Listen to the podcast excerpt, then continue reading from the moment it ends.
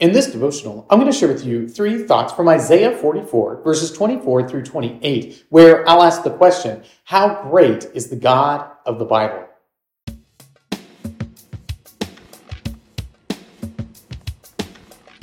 Isaiah 44, verses 24 through 28 says, Thus says the Lord, your Redeemer, who formed you from the womb. I am the Lord who made all things, who alone stretched out the heavens, who spread out the earth by myself, who frustrates the signs of liars and makes fools of diviners, who turns wise men back and makes their knowledge foolish, who confirms the word of his servant and fulfills the counsel of his messengers, who says of Jerusalem, he shall be inhabited, and of the cities of Judah, they shall be built, and I will raise up their ruins, who says to the deep, be dry I will dry up your rivers. Who says of Cyrus, He is my shepherd, and he shall fulfill all my purpose. Saying of Jerusalem, She shall be built, and of the temple, your foundation shall be laid.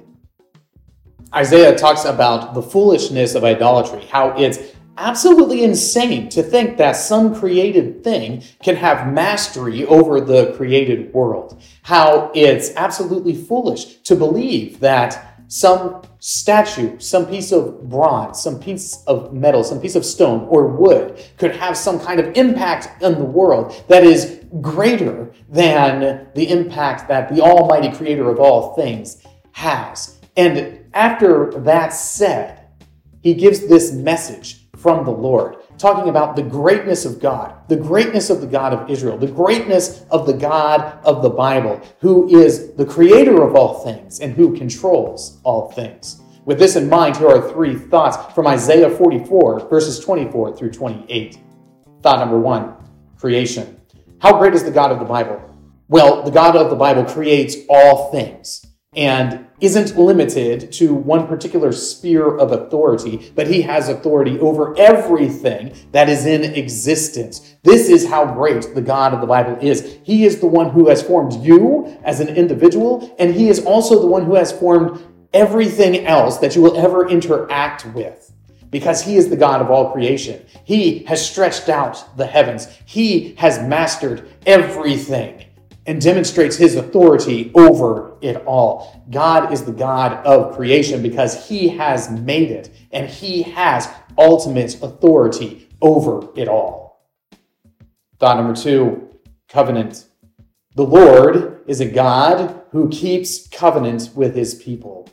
The Lord has made promises to the people of Israel. He has done this throughout his interaction with them, all the way back to Abraham.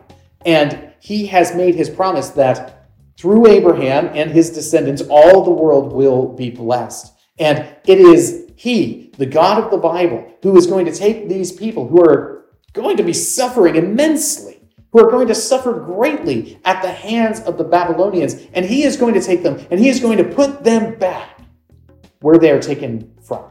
He is going to take them and he is going to have them rebuild the cities of Judah. They're going to rebuild the great city of Jerusalem. They are going to rebuild the temple. And the reason why all of this is going to take place is because God has a covenant relationship with these people. And when God makes a covenant with his people, that covenant is kept.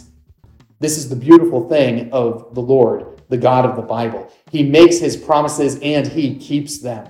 It isn't reliant upon anybody else, but he makes sure that his promises are fulfilled by the virtue of his own power, authority, and control that he demonstrates in all the world.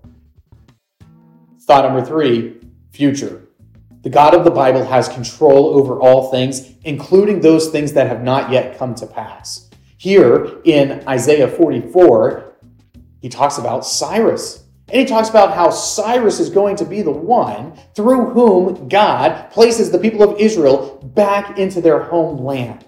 And this is a promise that the Lord has made that He has control not over just all the things that are happening now, but He has control over future events, things that we have yet to experience or even know about.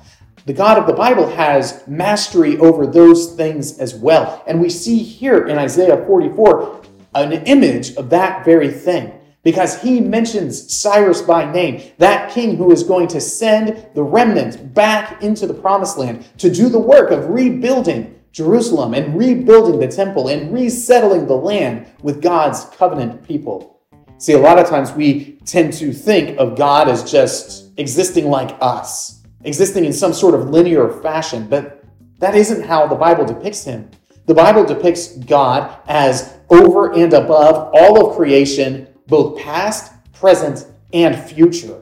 So God has sovereign control even over those things that have not yet taken place because everything is under his almighty hand.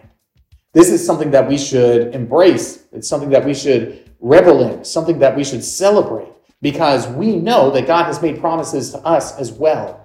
The great promise that Christ will return and that the dwelling place of God will be with man and that we will ultimately dwell with him in perfect fellowship. These three thoughts come from the assigned reading of Isaiah chapters 40 through 44. If you'd like to read through the Bible with me, you can do so by subscribing to this channel, by clicking on the link in the description, or by joining the Facebook group Through the Bible, where we are reading the text of Scripture together.